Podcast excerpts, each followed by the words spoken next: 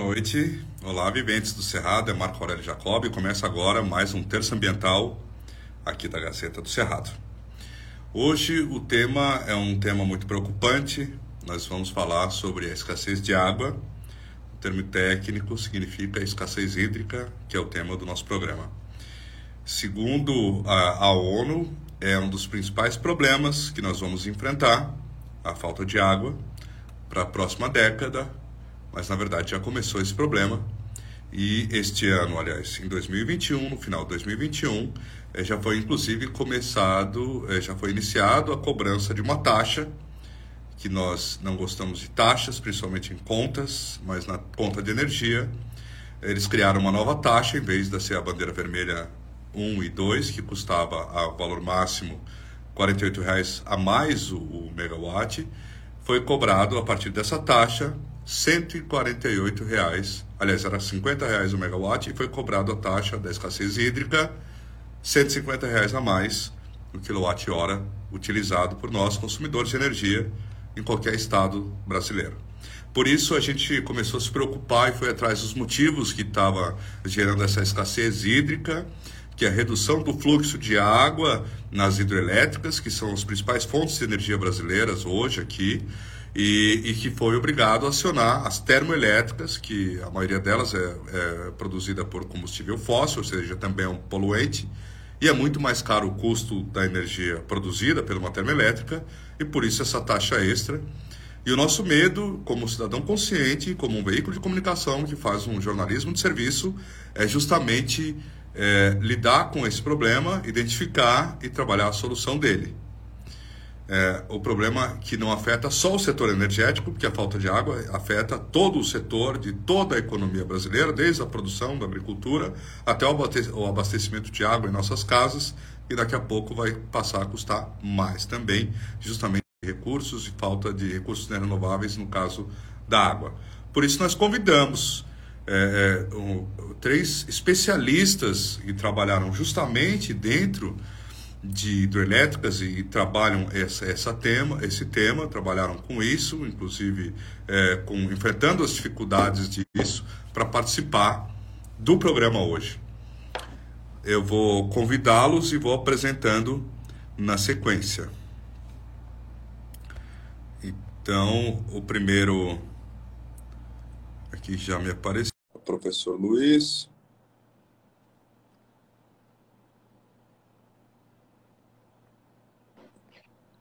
O segundo é o Nelton. Olá, professor. Bem-vindo.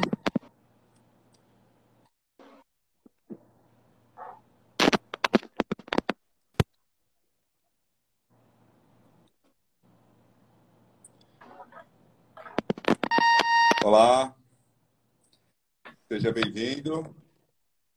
Professor Luiz Norberto Filho, que é doutorando em Ciências de Engenharia de Ambiente pela Universidade de Aveiro, Portugal, professor da IFTO de Anópolis, Instituto Técnico Federal, mestre em Engenharia Ambiental pela Universidade Federal Tocantins, tem experiência em recursos hídricos e na economia ambiental. Seja bem-vindo, professor.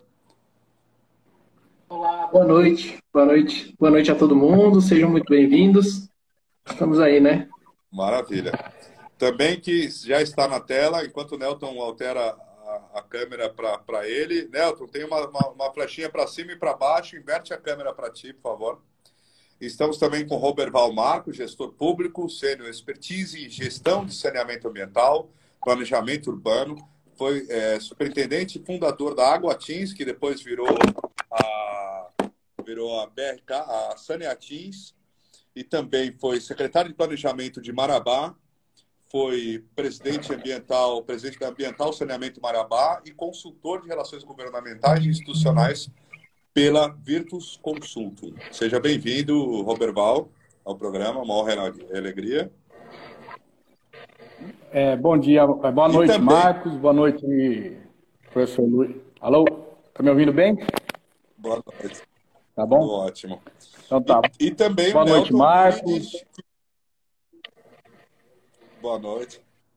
E, e também o Nelton Frides, é, depois você me corrija se eu estiver pronunciando corretamente seu sobrenome, Nelton, é, que foi deputado federal constituinte, foi secretário de meio ambiente do Paraná, diretor do, de meio ambiente da Itaipu Nacional, criador do Cultivando Água Boa, que levou um prêmio na ONU como melhor gestão mundial da água em 2015, entre muitas outras atribuições. Seja bem-vindo, Nelton, aqui também. E também um palestrante né, ambiental, que eu já, inclusive, tive a oportunidade de ver uma palestra, uma não, várias palestras suas, enquanto eu morava lá no Paraná. Seja bem-vindo. É um prazer, Marco, cumprimentá-lo, especialmente também todos os participantes, o Ruberval, estou vendo aqui também é, o Luiz Norberto. Eu sou muito grato pela oportunidade, principalmente com um assunto tão palpitante, tão, é, eu diria assim, necessariamente pedindo providências, e por isso eu fico grato de estar juntos e à disposição. Vamos lá. Maravilha. Antes eu gostaria de comemorar uma conquista nossa aqui no, no Tocantins, é, que foi uma sugestão nossa para a deputada estadual Lona Ribeiro, que fez uma proposta de lei para a criação do Dia Estadual da Mata Ciliar, que foi aprovado hoje né, na Assembleia Legislativa do Estado Tocantins. E então a gente, é, eu não sei se tem em outros estados, mas pode ser que seja um dos primeiros estados a ter um Dia Estadual da Mata Ciliar para que a gente possa dar atenção devida a essas matas que essas árvores, matas que envolvem o entorno dos rios, córregos, nascentes e lagos, para que a gente inclua também no calendário da Semana Ambiental, já que o Dia Mundial do Meio Ambiente é comemorado dia 5 de junho e o Dia Estadual da Mata Ciliar, a gente sugeriu que fosse no dia 4 de junho. Então, complementaria as ações da Semana Ambiental, tanto nas escolas é, quanto nas ações é, de fomento a esse plantio dessas matas. E que também combina um pouco com o tema, depois vocês vão saber por quê. Mas eu gostaria de começar pela ordem, pela ordem de entrada aqui. É, Luiz, é, fala um pouco sobre essa questão, que a, a, o tema de hoje é a escassez hídrica, o problema da falta de água, é, dos recursos hídricos brasileiros. Gostaria que você desse uma, um apanhado geral seu, e depois a gente entra nas, nas, nas duas grandes hidrelétricas que estão aqui para mostrar a parte prática. Né? Vamos para a teoria primeiro e depois a gente vai para a parte prática, tá bom? Ok, Marco. Então, né, quando a gente está falando sobre a questão de recursos hídricos, a gente está falando né, sobre essa problemática da questão da escassez. A gente pode tratar da questão da escassez de, de dois pontos de vista, né? Tanto do, do ponto de vista com relação à quantidade de recursos hídricos, uma vez que uma determinada atividade, né, pode vir a diminuir a quantidade de um é, da disponibilidade de vazão, né, que seria a quantidade de água que passa por um determinado período de tempo. Então você tem essa questão da problemática com relação à quantidade e você tem também a problemática com relação à qualidade, né? A qualidade vai influenciar em alguns parâmetros da questão de, é, desse corpo hídrico, que pode influenciar desde a disponibilidade de oxigênio até questão de algum determinado nutriente que pode estar em excesso e influenciar negativamente uh, ou até mesmo com algum tipo de toxina, né, um tipo de metal pesado, ou um outro tipo de substância. Uh, e com acesso à água. Isso, isso. É, e acredito que é isso, né? Determinadas atividades podem vir quando é, você utiliza em excesso, né? Uma vez que você foge um pouquinho dos parâmetros que estão lá na Política Nacional de Recursos Hídricos, que é a Lei 9.433, quando você foge um pouquinho desses parâmetros, você gera toda uma questão dessa problemática, que pode ser com, com relação à quantidade ou com relação à qualidade, né? E por isso são necessárias algumas ferramentas aí justamente para você tentar viabilizar o melhor uso possível dos recursos hídricos, né? Que existem lá uma série de instrumentos dentro da Política Nacional de Recursos Hídricos, como a outorga, a cobrança, né? Ou, ou os planos de recursos hídricos, então você tem uma série de instrumentos que ajudam a viabilizar o hídrico, seja ele um rio, um lago, uma lagoa, o que quer que seja, para que né, é, você tenha ele em quantidade em qualidade disponível. Ok? Ótimo. Roberval, você que teve também aqui no Tocantins, que aqui é um dos principais é uma das principais bacias hidrográficas do, do, do Brasil e agora está no Pará também, que também divide o Rio Tocantins aqui. Eu gostaria que você desse também uma, uma, um apanhado geral nisso. Como é que nós estamos aqui na nossa região da divisa, do Cerrado e a, e a, e a Amazônia nessa questão da escassez hídrica? A gente já está sofrendo os impactos dela aqui nessa região? Bom, Marco, tá, tá vendo assim a nesse período a gente ainda não está tendo o, o, imediato problema da, da questão hídrica, né? Assim, no, no, dia a dia do cidadão, né? A gente que trabalha na questão da gestão pública, né? Da gestão pública. Então, pegando o que o Luiz já explanou, eu me preocupo com dois, duas variáveis, duas áreas que são impactadas imediatamente com relação a essa questão, questão da escassez hídrica que é o saneamento ambiental e a questão energética. Ele diretamente vai atingir o cidadão. E aí nós começamos a ter uma reação em cadeia, porque aí começam as termoelétricas a entrarem em, em, nesse processo né, de produção de energia, e aí vai gerando um, um passivo ambiental e, e, todos os passivos que nós sabemos que vão ter em função da, da escassez hídrica que vem assolando. E aí o que preocupa é que diretamente quem vai acabar pagando essa conta é o cidadão, né? Por mais que a gente ache é, que muitas vezes essa questão, quando se liga, quando se aciona as termoelétricas, se sobe aí quase 50 dólares na, na questão das contas quilowatts-horas. Então, nós temos essa problemática. Com relação à reservação do, do, do, das nossas hidrelétricas, é, os vertedouros aqui da, no caso de Tucuruí, no caso de, de, de algumas hidrelétricas que a gente acompanha, elas já estão fechadas, né, para poder manter a sua cota de reservação. Com relação a Belo Monte, que é a maior hidrelétrica do país, que também está aqui no Pará, ela tem um sistema diferente, que não é o sistema de reservação, é o sistema de lâmina da água, que foi um, um modo que foi se encontrado para se fazer a, a, hidrelétrica produzir energia com menor impacto ambiental. Pois, porém, depois de estudos que foram feitos, descobriu-se que a hidrelétrica não produz a sua capacidade 100%. Né? Diferente do Tucuruí, quando se abre todos os vertedouros, você acaba tendo toda a, a sua capacidade máxima de, de produção. E voltando à questão do que você falou da, sobre toda a bacia do Rio Tocantins, nós temos aí, desde a Serra da Mesa até Tucuruí, que abrange toda a bacia do Tocantins, é, oito hidrelétricas. Passa ali por Estreito, você passa aí por Luiz Eduardo Magalhães aí no, no, no Tocantins, aí perto de Palmas, Lajeado e, e Miracema. Aí temos lá em Silvanópolis, então, e, e na Serra da Mesa. Então é, é uma bacia que a bacia Tocantins ela é muito importante para essa questão energética no país. E quando ela acaba tendo a sua reservação, a sua escassez hídrica atingida, por ela produzir a maior quantidade de energia, a gente sabe que produ essa produção de energia não fica nos estados produtores, no caso Pará e, e, e Tocantins, Tocantins, ela entra no sistema, na ONS, né, e vai abastecer as regiões que necessitam de uma demanda maior de energia. Entendi. Uhum. É, aqui são duas bacias, né? Tem a bacia do Rio Tocantins e a bacia do Araguaia, né? Mas elas acabam combinando, né? E Nelton, fale para gente um pouco da sua experiência é, é, lá na Itaipu e essa questão da, da, da sua preocupação, que foi um, um, tanto pioneira né, no Brasil, é, já de se preocupar né, com essa questão da vazão d'água, da questão da preocupação das, da, da água, né, do cultivo, produção de água. É, e se, se já está, se vocês já estão identificando aí na, barria, na bacia do Rio Paraná, que também é muito importante aqui dentro do contexto do Brasil, né, se já tem enfrentado, já está observando algumas, algumas questões disso. Eu sei que o ano passado teve o recorde de uma estiagem, teve problemas sérios de abastecimento de água, inclusive na, no grande centro de Curitiba e, e também no Paraná. E eu gostaria que você desse um apanhado geral nesse, dentro desse, desse tema da escassez hídrica. Bom, primeiro, é, acho que tem uma constatação que é, é, tão óbvia já hoje, mas o senso de urgência ainda não chegou nos principais centros de decisão, não só do planeta, como também nos nossos estados, nos nossos municípios. Não está na centralidade da agenda dos nossos governantes e boa parte das empresas e da sociedade a questão da água.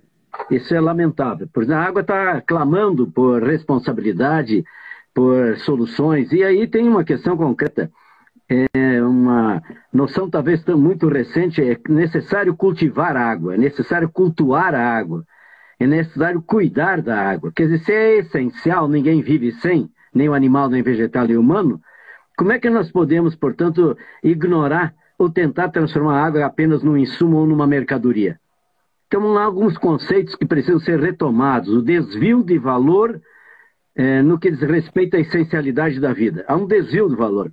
Está tudo coisificando, está tudo se transformando em, mercadoria, é uma mercantilização do planeta e da sociedade. Ora, uma hidroelétrica, aí eu falo de Itaipu, é, e aí nós tivemos a oportunidade riquíssima, rara até, nós conseguimos, é, fiquei à frente no programa Cultivando Gabô que criamos, tendo como diretor-geral Jorge Miguel Samek, que já estávamos juntos lá no governo José Richa, muito jovens ainda na década de 80, o primeiro governo eleito pelo voto direto pós-ditadura, e nós já criamos uma série de iniciativas, inclusive quando fui secretário de Meio Ambiente, Saneamento, Controle da Erosão, etc, etc. Então, o que é que nós realizamos na Itaipu?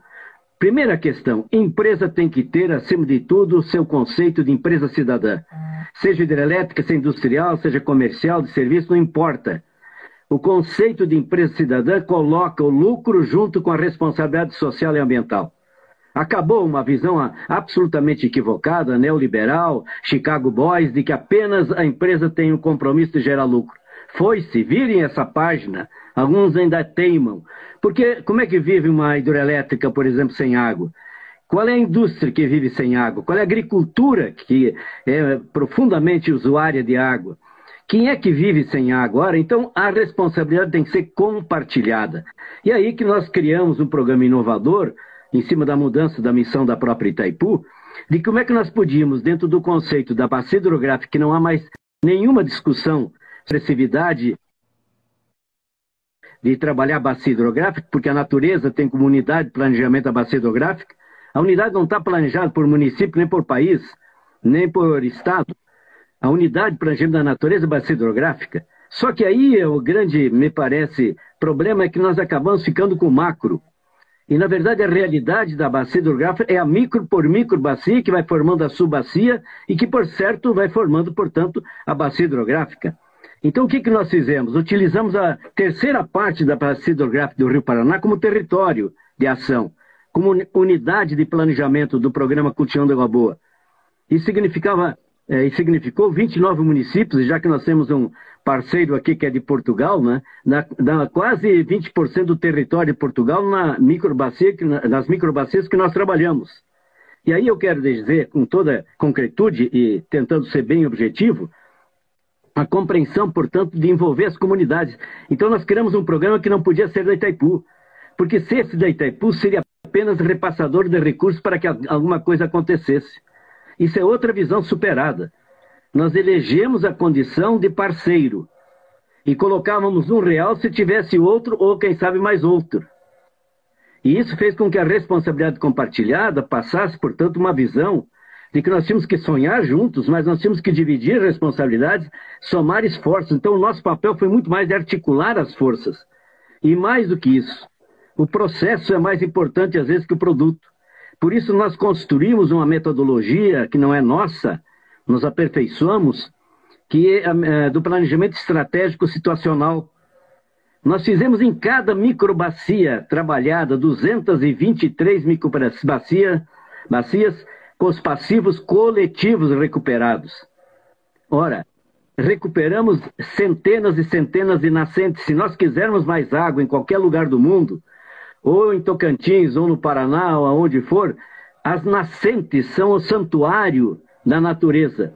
E nós matamos as nascentes pela agricultura, muitas vezes, pela especulação imobiliária, por obras públicas, por estradas, ferrovias. Essa visão absolutamente equivocada, de imediatista, de assassinar nascentes, precisamos sepultar isso, recuperar nascentes. Segunda questão, na área rural, por exemplo, conservação de solo. Uma grande parte do nosso solo ainda continua indo para as estradas e para os rios. Ora, cada vez que tem chuva intensa, você não tem, às vezes, condições de transitar em muitas estradas rurais. Então, o que, que nós construímos? Aquilo que é, já é de sabedoria de tantos, que é a chamada é, estrada readequada, ecossistêmica, respeito à declividade, aclividade, etc. Imaginem, nós estamos falando é, de centenas e centenas e centenas e centenas de quilômetros de estradas readequadas. E aí a minha homenagem, Marco, que eu quero aproveitar, nós conseguimos 1.650 quilômetros de mata ciliar recomposta, numa região que nas propriedades tem cinco, menos de 50 hectares. Tem municípios inteiros que a média de propriedade é 17 hectares. Pois numa região como esta, com pequenas propriedades, nós conseguimos sair, se colocar em linha reta, de Foz do Iguaçu a Vitória Espírito Santo, a mata ciliar recuperada, com cerca que nem o código anterior vê. Pois, portanto, os 30 metros para a natureza, para recompor os cursos d'água, para facilitar o cuidado para com a água. Deixa eu dizer o que, que significava isso também. Significava que nós estamos com a visão, e felizmente se concretizou, do, do que nós podíamos ter de valor agregado na mata ciliar. Vou dar só um exemplo. Voltaram 35 espécies da flora e fauna. E voltaram as abelhas. Hoje a região é um polo nacional de produção de mel. Tem 253 pontos de mel do, é, produzido pela cooperativa de apicultores desta região no município de Santa Helena, na beira do Rio Paraná. Mas, ao mesmo tempo, é, evidentemente, nós inserimos a questão das plantas medicinais. Ora, isso é um outro ativo fantástico de pequenas áreas e convivendo, portanto, com a mata ciliar. Mas eu queria ia, uh, aproveitar que isso tudo se fez por um serviço ambiental e sem nenhuma indenização e sem nenhum protesto ou ação em juízo contra Itaipu. Por quê? Porque nós construímos através do quê? Nenhuma ação sem primeiro sensibilizar corações e mentes para ação construir essa cultura da responsabilidade compartilhada. E isso fez com que, por exemplo, nós utilizássemos uma metodologia, por exemplo, nós chegamos em todos os municípios um comitê gestor, um coletivo educador, um coletivo jovem. Então não era com o prefeito.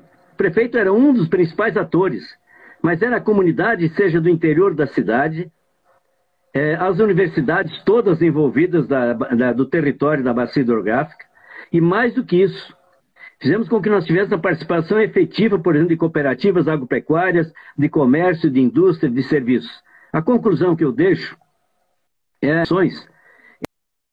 é que também nós precisamos trabalhar com mais vigor na cidade. E aí o estímulo era sobre a questão de trabalhar mais a questão do esgoto, porque os dois maiores problemas que nós temos no Brasil no que diz respeito à contaminação da água, justamente o esgoto tóxico por isso a gente fez um belo trabalho e chegamos a 325 escolas municipais com produção da merenda escolar local com os pequenos produtores. Eu quero com isso dizer, eu não estou querendo dizer que nós encontramos, por exemplo, aí uma, uma, uma, uma, uma solução milagrosa, nada disso. Erramos muito, acertamos bastante. Mas chegamos a 16 anos de implantação do trabalho. E aí que eu quero dizer para você que, junto com o social, o ambiental, junto com o social, o ambiental, o econômico, envolvendo as pequenas propriedades, as médias propriedades, e na área urbana trabalhando muito a questão do reuso da água. Então, quero só deixar e concluir para depois, quem sabe, na, na sequência voltar. É, é, fundamental a gente ter presente, por exemplo, de que 60% da água que nós pagamos para a companhia de saneamento, eu estou dizendo assim, em, em, em média, é de uso não nobre. E 40% só de uso nobre tem que ser potável, embora é arizado no Brasil, porque boa parte do produto químico é importado. É um crime você, a água dolarizada, usar para uso não nobre. Então eu quero dizer você, para vocês o que, que significou a gente, por exemplo, ter nas escolas cisternas, só que era um projeto ecopedagógico. Nós não ajudávamos a fazer a cisterna nem com o projeto de engenharia, sem que a aula de matemática calculasse quanto, quanto ia de, de cimento e de ferro é, de fazer o cálculo cada 90 dias, quanto é que a escola estava gastando menos água depois que tinha cisterna. Enfim, o envolvimento dessa visão sistêmica, que é fundamental, não existe nenhuma possibilidade de tratar a questão da água de maneira fragmentada, setorizada. Todas as questões que hoje vivemos, elas têm que ter uma abordagem, portanto, da visão integrada, da abordagem sistêmica, da abordagem holística, e isso nos fez uma aterrissagem muito forte de grandes pensamentos e dos documentos planetários. Carta da Terra, antes Objetivo do Milênio, depois os ODS. É, atuamos de maneira muito intensa, por exemplo, com grandes pensadores, seja Boa Ventura dos Santos, seja é, a, a, presença, por exemplo, do, de Riquíssimo lá do México, que era é, coordenador da educação ambiental do, do, Programa das Nações Unidas para o Meio Ambiente, né, o Henrique Leff, é, com Friedrich Capra, o Leonardo Boff foi um conselheiro do programa durante mais de 14 anos. É, fizemos também um envolvimento muito grande com Daniel Mitterrand, que foi uma das cabeças importantíssimas para que a água fosse transformada em direito. E hoje nós temos na Constituição isso. A água, portanto, é essencial, é bem comum, é sagrada, é um direito humano. Por isso a gente tem que conectar com, as, com, a questão, inclusive, das mudanças climáticas. Porque a primeira vítima da água, da, da mudança climática, é o ciclo das águas. A primeira vítima, a gente compreende isso, acha que vai resolver só com obra de engenharia, que é importante, ou vai resolver só num discurso eventual quando tem seca, contém estiagem. Vou terminar com um dado crítico e trágico.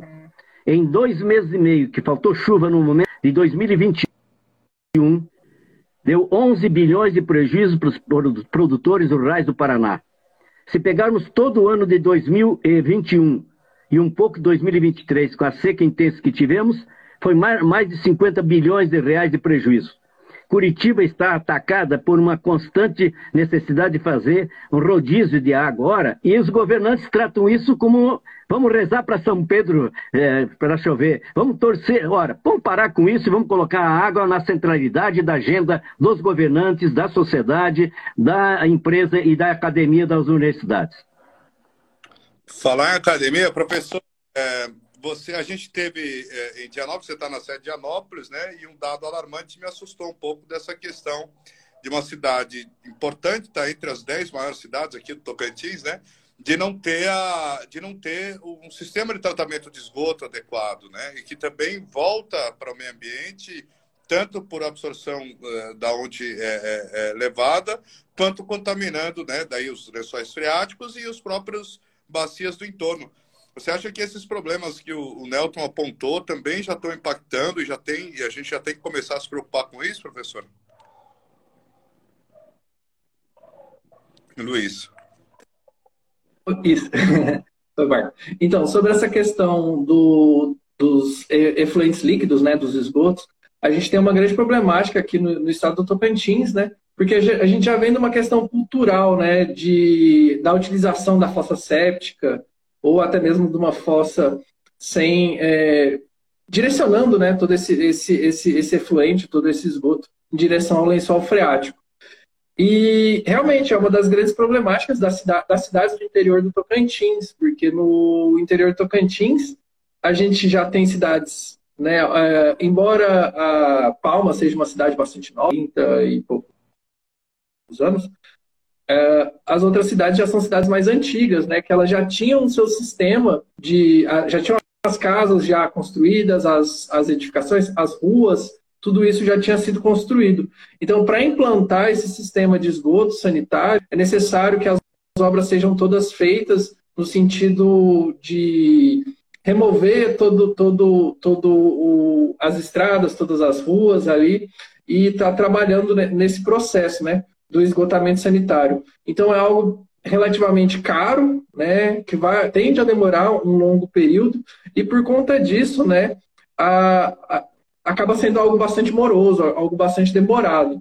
Então aqui no Tocantins, com exceção, acredito eu, né, com exceção das, das três, três maiores cidades, Palmas, é, talvez as cinco maiores cidades, Palmas, Porto, Paraíso, Grupi, Araguaína, né, é, as outras cidades elas são bastante desassistidas com relação ao tratamento de esgoto. Então, acaba gerando né, é, todas essas problemáticas com relação à contaminação do lençol freático e, consequentemente, a contaminação dos corpos hídricos próximos a, a essas zonas municipais. Né?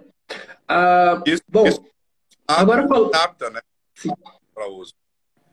Porque daí, inclusive, a própria, a própria empresa de saneamento, se for fazer uma análise de água, acaba preferindo descartar isso como fonte de manancial do que ter que investir em, no, no, no, tratamento, não é isso?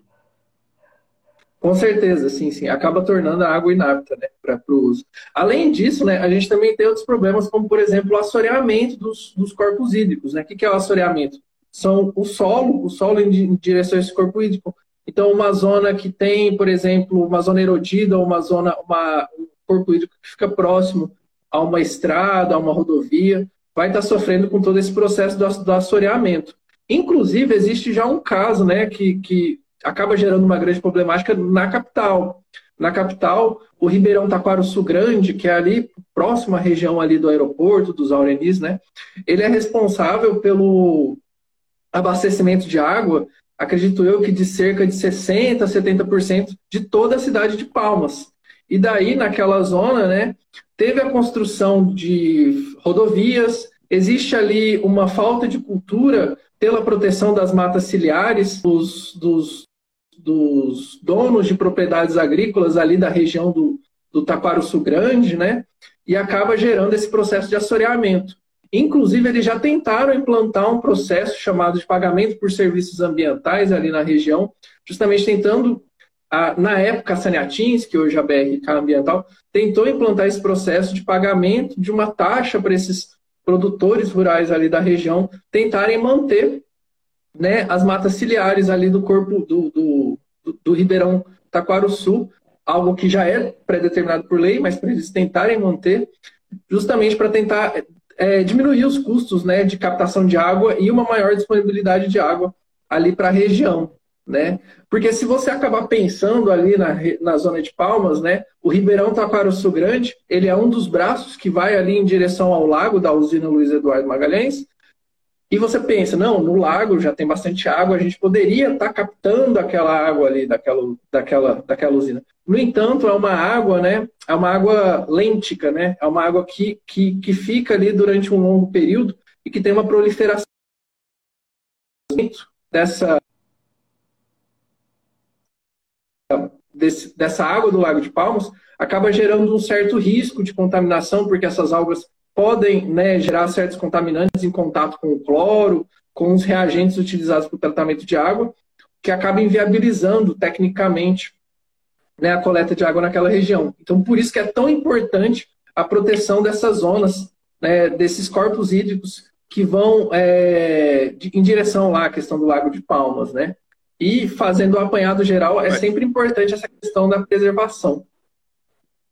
Pode perguntar, mas... É, porque assim, a gente semana foi também noticiado com a questão da, da do impacto também do, da escassez hídrica na, na Itália, que está comprometendo 30% toda a agricultura de lá, já impactando, como o Nelton falou, desse prejuízo da, da produção agrícola no estado do Paraná, e, e também a questão do turismo, né? Porque Curitiba também tem esse, esse, esse, é, essa essa, essa é, o que o Nelton falou da, da, do rodízio, né? De um bairro hoje tem água, o outro não. Então, você acha que tem disso? E você acha que na Europa a gente, eles já estão enfrentando as consequências, né? A partir dos cortes das florestas, de, da, da, não, da não preservação é, dessas matas ciliares na beira dos rios? Ou é uma coisa muito mais global do que local? Eu acho que é uma conjugação dos dois casos, né? Você tem tanto uma problemática de questões locais como de questões globais que vão influenciar diretamente isso. Questões locais por quê? Porque todas as florestas, né, é, as florestas originais daquela zona da Itália, né, eram florestas que já foram desmatadas, né, durante todos esses anos aí. Então você já tem uma falta de proteção a esses corpos hídricos, né? Aliado a isso, você tem fatores globais, como as próprias mudanças climáticas, que foi levantado né, pelo colega, porque com o aumento da temperatura do globo, com todas essas alterações decorrentes das mudanças climáticas, toda a questão hídrica, né, ela vai ser alterada. E lembrando que o, o, ciclo hídrico ele não está somente ligado a essa questão é, do escoamento superficial de rios que vão passando ali de lagos e lagoas, mas também está ligado a questões atmosféricas, né?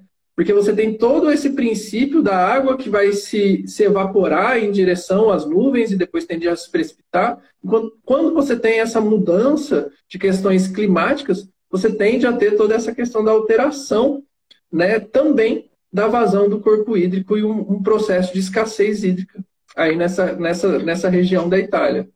Acho bastante interessante pontuar que a gente tem uma zona que já sofre um certo problema de escassez hídrica aqui no Tocantins, que é a região da bacia do Rio Formoso.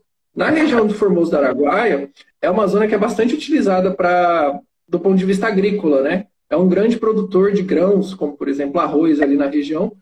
E daí, ali naquela zona, você tem uma grande necessidade de água, você tem um grande consumo de água por esses produtores agrícolas, que acabam gerando os produtores a montante do rio, acabam captando muita água e os produtores a jusante acabam sofrendo com essa escassez hídrica nessa região. Bom, e aí, é contaminação a contaminação dos rios também através dos agrotóxicos. Eu mesmo peguei uma intoxicação alimentar quando fui uh, quando fui para do Bananal e tomei uma água uh, contaminada com os produtos químicos lá, né? Uh, fiquei três dias bem mal. Mas e Roberval, e essa questão é porque ele, ele tocou num ponto da questão da evapotranspiração Daí eu lembrei também daquela questão dos rios aéreos, né? Que, que a umidade da Amazônia é, é, ajuda a alimentar o sul. E quando eu fiz a viagem de carro o ano passado, final do ano passado, de Palmas até Santarém, depois Alter do Chão, eu vi muita, é, muita troca de paisagem, né? Trocando a floresta pela agricultura, né? Primeiro pastagem, primeiro processo, depois entra a soja. E eu vim também de Belém para cá também. Eu rodei tanto que fui parar na Tailândia do Pará. e eu vi uma quantidade imensa de caminhões e bitrens e vim vindo para Marabá. E também não vi mais aquela floresta toda que tinha. Você acha que isso também impacta né, essa questão da, da, da, da, disponibilidade de água? E isso pode afetar a questão do sul e sudeste, como, como a gente viu nos anos anteriores? Sim, Marcos. Hoje o, a fronteira, nova fronteira agrícola do país é o Pará, tá? Ele está tendo uma. Hoje nós temos aqui no Pará o segundo maior rebanho de gado do país, tá? Sobretudo na região sul, ali você entrou para o Marabá, então depois todo começa a ser gado.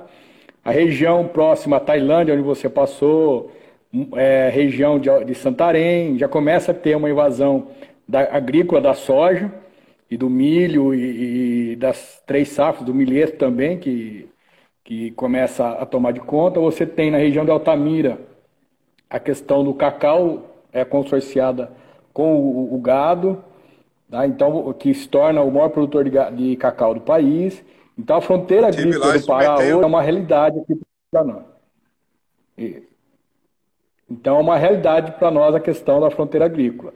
Isso, lógico, vai trazer os impactos que o, o professor Milton já falou, o doutor já falou, professor Luiz já falaram, são os impactos dessa evolução do processo de exploratório. Porém, ainda nós temos ainda muita, muitas áreas ainda que estão no processo de, porque aqui praticamente algumas áreas são 80% de preservação.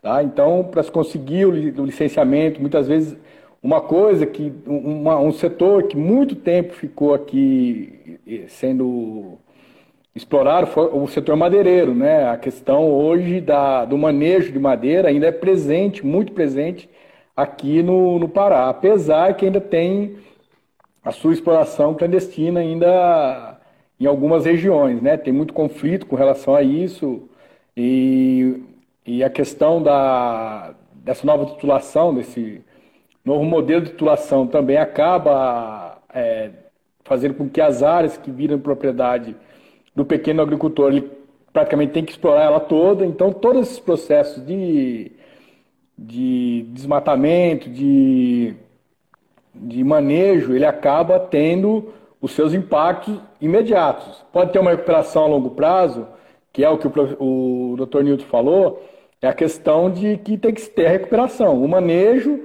se prevê a recuperação, mas muitas vezes o madeireiro, depois que explora, fala que fez o manejo e larga a terra lá e vai embora e deixa que a natureza, por si só, volte a tentar a, a duras custas, porque começa a ter um processo aí de, de mudança climática, começa a ter um processo de, de, de não recuperação, e aí começa a ter os assoreamentos, todo o processo que nós sabemos de, dessa exploração desenfreada que é feita.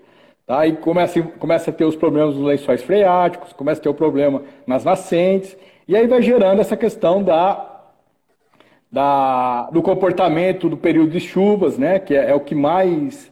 É, hoje é, é muito tempo na Amazônia ver de chuvas, né? Hoje isso está praticamente impossível. É, é, praticamente, imagine você, que em Tucuruí ainda está chovendo. Entendeu? Você recebe chuvas lá ainda. Então, por quê? E nessa época era, era muito raro ter chuvas. Então, você já não está conseguindo ter essa previsibilidade que tinha anteriormente. Então, isso vem em função do quê? Em função do, da própria mudança do comportamento das áreas.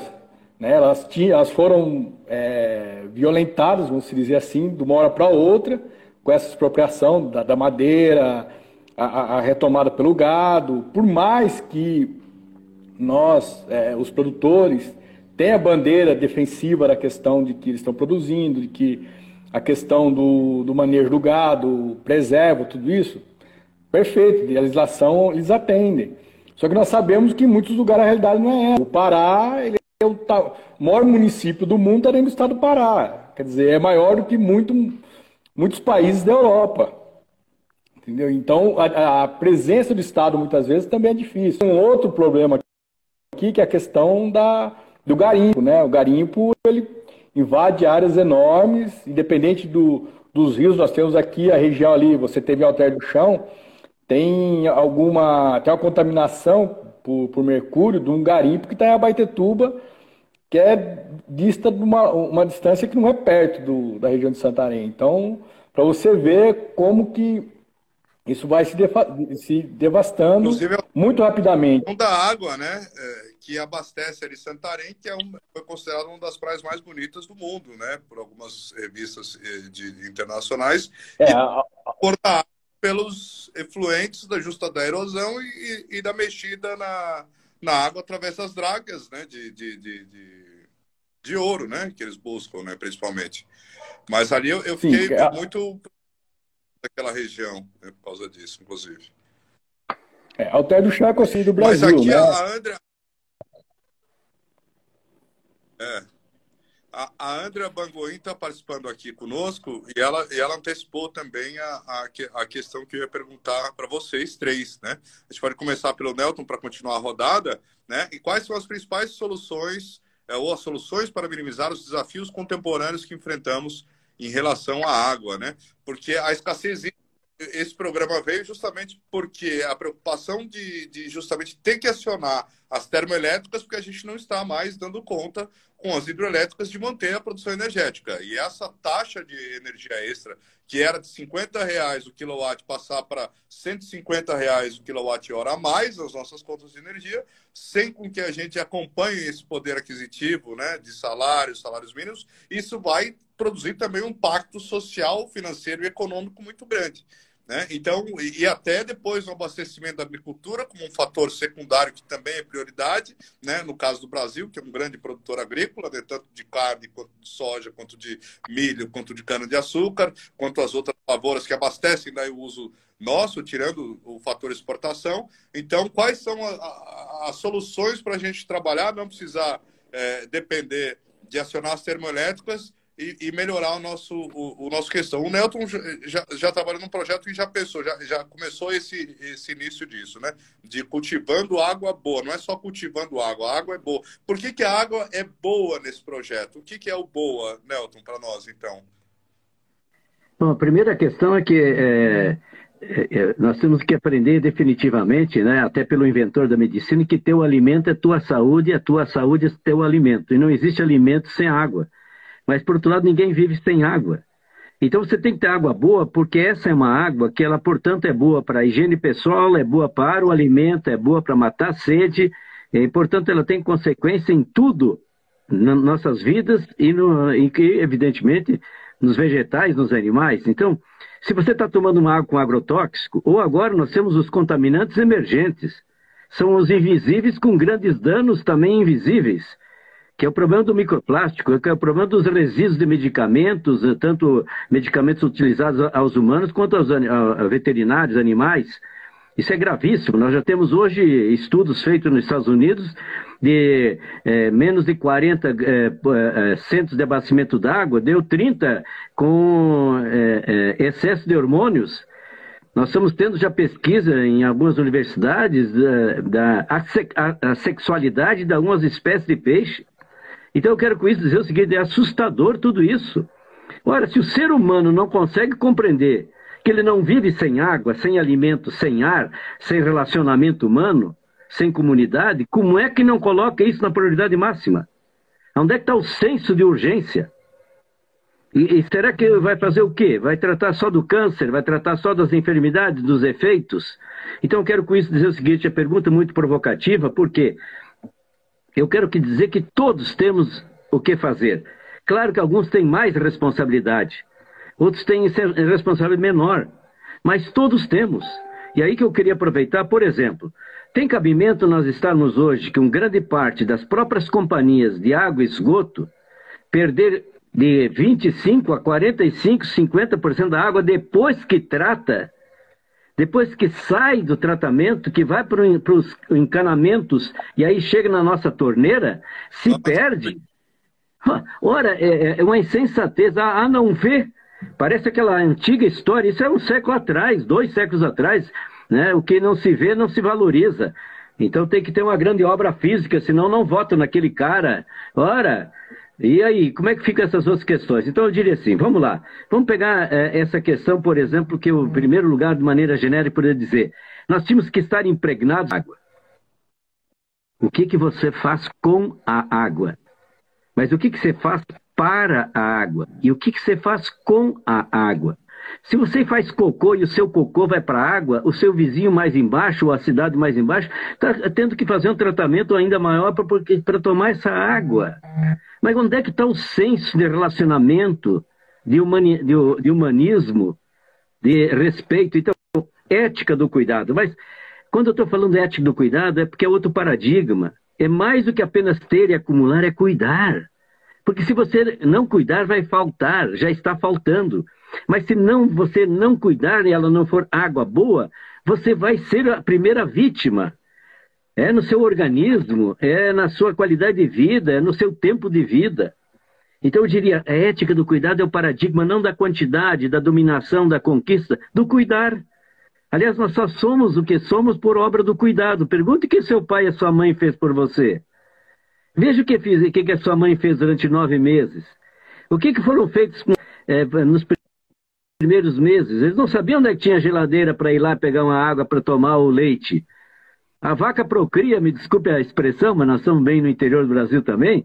A vaca procria, a terneirinha nem bem termina, em 5, 10 minutos está cambaleando, a vaca está fazendo, aqui, lambendo com aquela coisa sensacional, tem, sabe, um grande sentimento e tem até algum efeito benéfico. E ela daqui a pouco vai lá e encontra a teta da vaca. O ser humano, ao contrário, é o que mais precisa cuidado durante os primeiros meses, os primeiros anos de vida. E com 5, 6 anos está dando a mão, o pai e a mãe, para atravessar a rua, porque ela tem ainda risco. Depois ela se liberta. Pois bem, a ética do cuidado. Agora vamos sair um pouco dessa concepção que eu diria assim, mais, que eu diria assim, de inteligência emocional, da inteligência do coração, de tocar corações e mentes para as transformações. Se não tocar corações e mentes, me desculpe, não, é, não pode ter a melhor lei do mundo. Ela, a lei é importante, não vamos lá.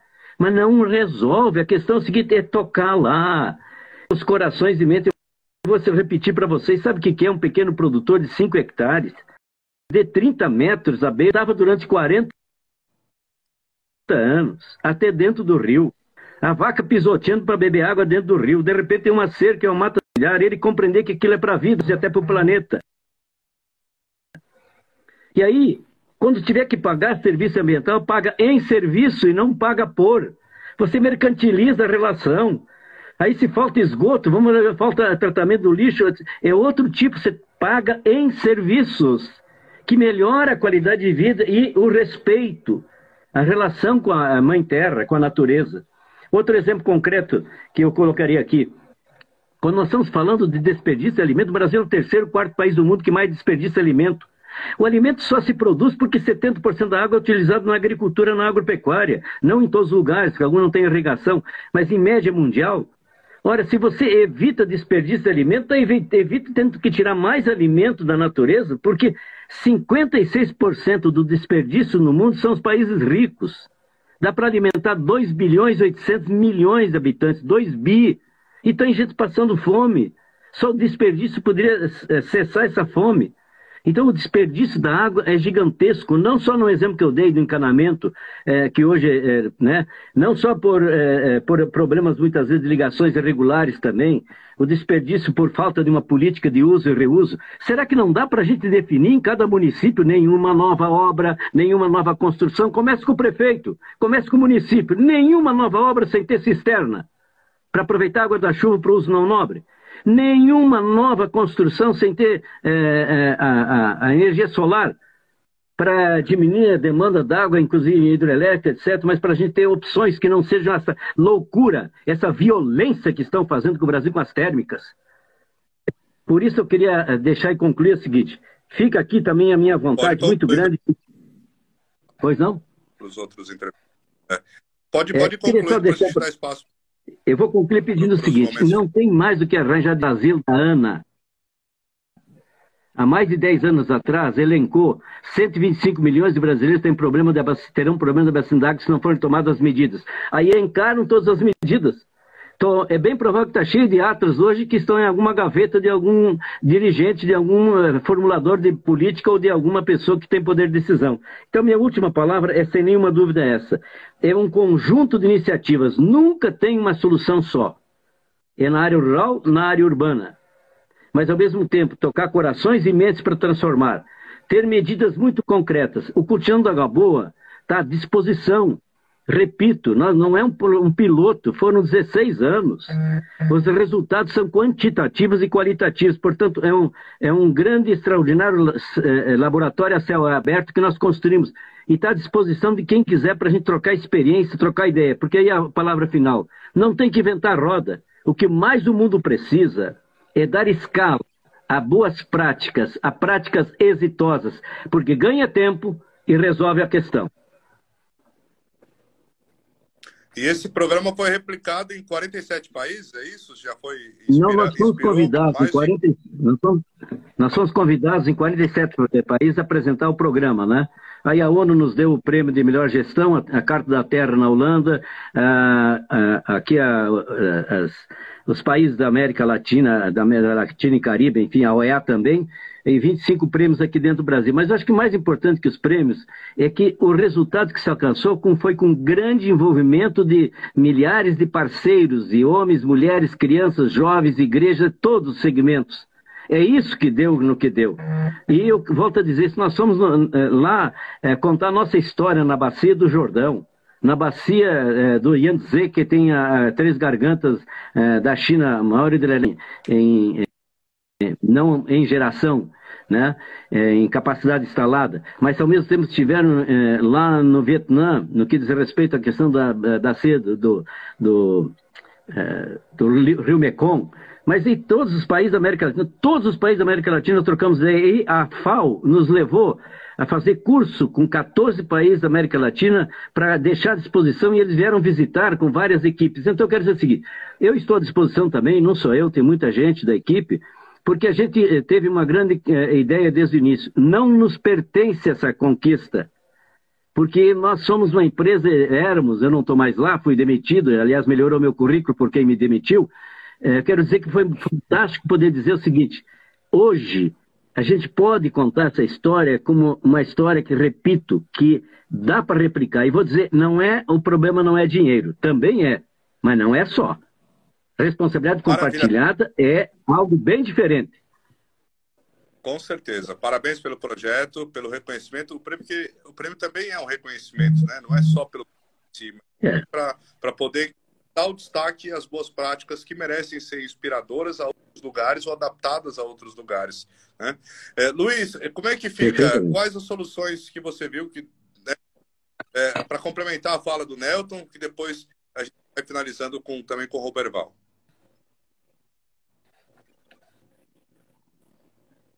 Tá me ouvindo? Então, eu estava aqui.